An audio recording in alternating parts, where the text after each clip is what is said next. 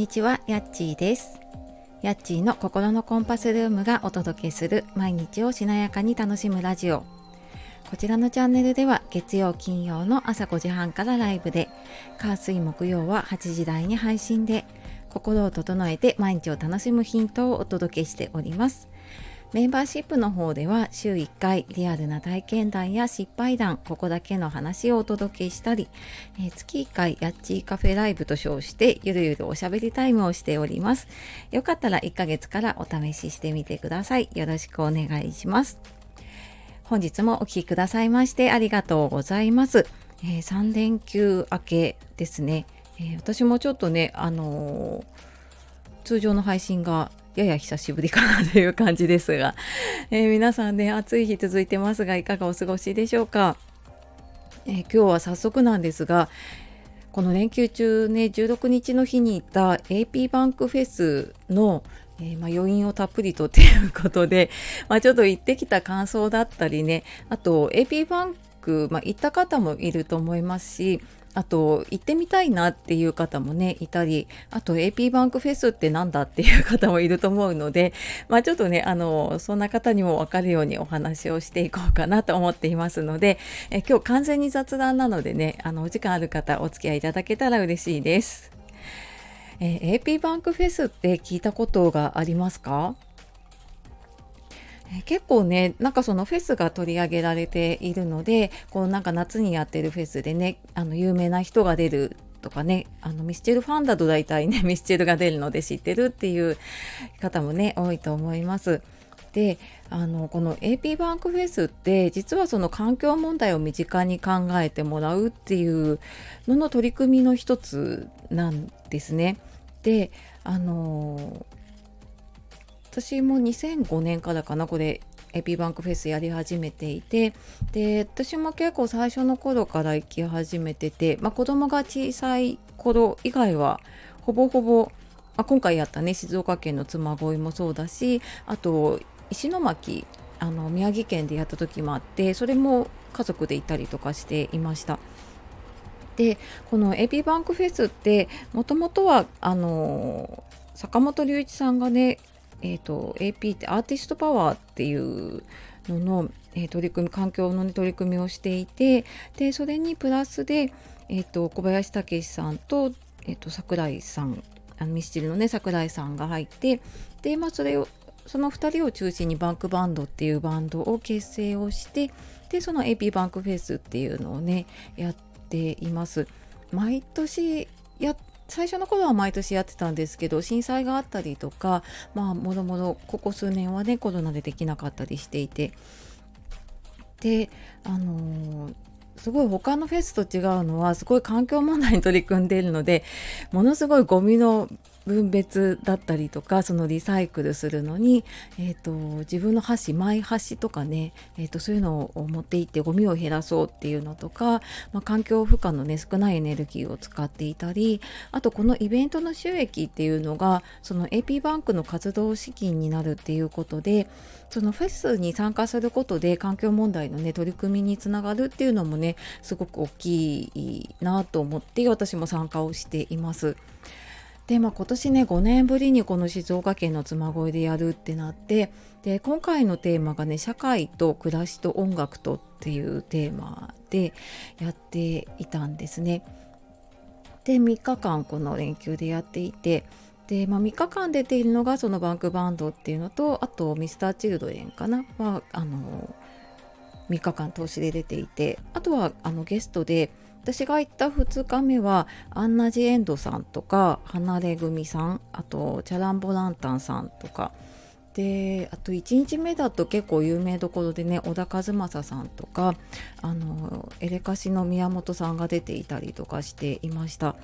で私が行った日はバンドでミスチルが出てでその後でバックナンバーが出るっていうねものすごい豪華なメンバーですよね。であのミスチルの話を聞きたいっていう あのリクエストをねよくいただいたりするのでちょっとミスチルの話をすると今回のこのエピバンクフェスでのミスチルのセットリストそのやった曲っていうのがあの私がいた2日目はうーんなんていうのかな昔からのこうコアなファンが喜ぶような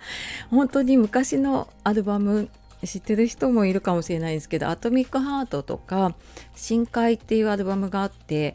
そこの中からの曲とかもやったりしていたので本当になんか昔から聴いてる人だとあ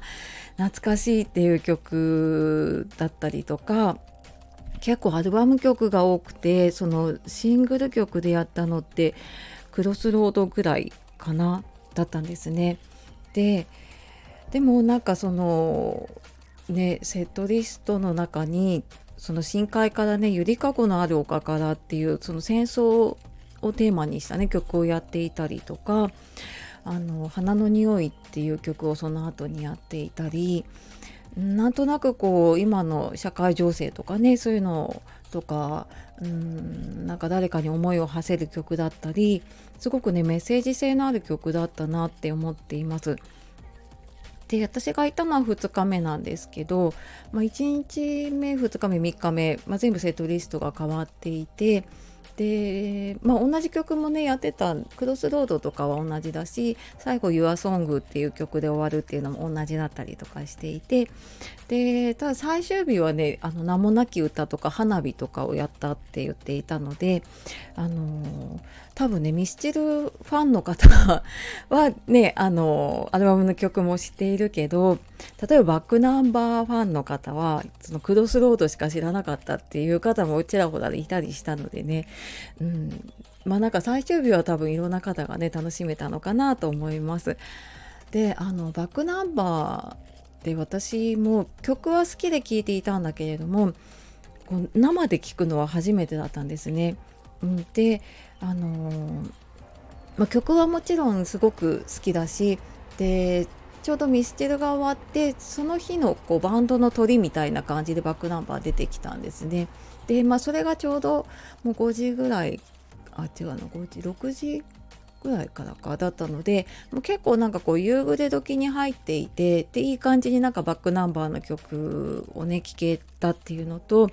あとやっぱりこれライブというかねフェスフェスならではで MC が聴けるじゃないですか。でなんか MC を聞いててそのバックナンバーのねいおりさんが言っていたのが、まあ、そのミスチルの後に出てくるっていうことで、まあ、やっぱりねあの順番的にこの順番でいいのか何度も確認をしましたって言っていてものすごい緊張したって言ってたんだけどもなんかその中でもものすごいなんかこう圧巻な演奏をされていたりとかなんかこうオーディエンスを引き込む力っていうのもすごかったなと思うしでなんか途中の MC でお話しされてたのがこう人と向き合うとかね自分と向き合うそういうしんどい時に一人にさせないためにこう音楽があるというかねそういうお話をされていてあなんかねあのなかなかこうこういうフェスじゃないとね聴けない方の音楽だったりとか MC っていうのもねすごくいいなって思いながらはい聞いてきましたね。でまあなんかものすごい暑かったんですよ。この2日目、まあ、3日目もそうかな。すごく暑かったんだけれども。あのやっぱりなんかこのドームだったりとかねスタジアムとは違うこう自然の中で音楽が聴けるっていう開放感とあとはなんかその場にこう集まったこう同じその音楽が好きだったりとかねそういうフェスが好きっていうなんか同じ思いを持った人と一緒に過ごす過ごせる時間というか空間がやっぱりなんか私すごい心地が良くて好きなんだなっていうのをね感じましたね。うんなんかフェス特になんかこの AP バンクフェスはもうなんかもう絶対行かなきゃみたいな感じになっていて なんかそれぐらいやっぱり好きな場所だしで、まあ、好きなね音楽を聴けるしっていうことで、まあ、なんか自分にとってのパワースポットなのかなっていうふうに思ってねなんかものすごい元気をもらったのでまあ、そこにいる空間はね本当に非日常なんだけどあなんかこれここでねこう充電してまた現実も頑張ろうかなって思いましたね。はいであの本当ねこの AP バンクフェスってもう多分何年も前から準備をしていたりとかで当日もね暑い中スタッフの方とかボランティアの方とか本当になんかあのー親切に丁寧に対応してくださっていたのでねほんとそんな皆さんのおかげでね、えー、すごいフェスが楽しめたこととあと、まあ、今回私は家族を離れて今までね家族道連れで家族旅行とか言って一緒にいてたんだけど、まあ、息子がね中学生になったっていうのもあって、まあ、部活もあったりしたしね。っていうので、えーと、私はちょっと別で、えー、行ってきたんですけど、まあ、そうやってね行かせてもらえた環境とかにもね本当に感謝をして、はい、またこれからね日常に戻って 頑張っていきたいなと思っております。ね、なんかまた次のこのフェス行きたいなとか次ライブ行きたいなとかこれ私の場合なんですけどなんかそういう自分にとっての楽しみだったりとかうん何かねこれをやれば元気になるっていうものがあるとねすごくうんなんか自分の感性を取り戻すというか自分を取り戻す時間になっていくと思うのでねなんかそんな時間をね大事にしていけたらいいなと思っております。はいというわけで、えー、今日結構たっぷり喋ったかな。あの えー、ピーマークフェスのね、余韻をたっぷりとっていうことでお話しさせていただきました。えー、最後までお付き合いいただいた方、ありがとうございました。えー、ではね、暑さに気をつけて過ごしていきましょう。素敵な一日をお過ごしください。じゃあまたね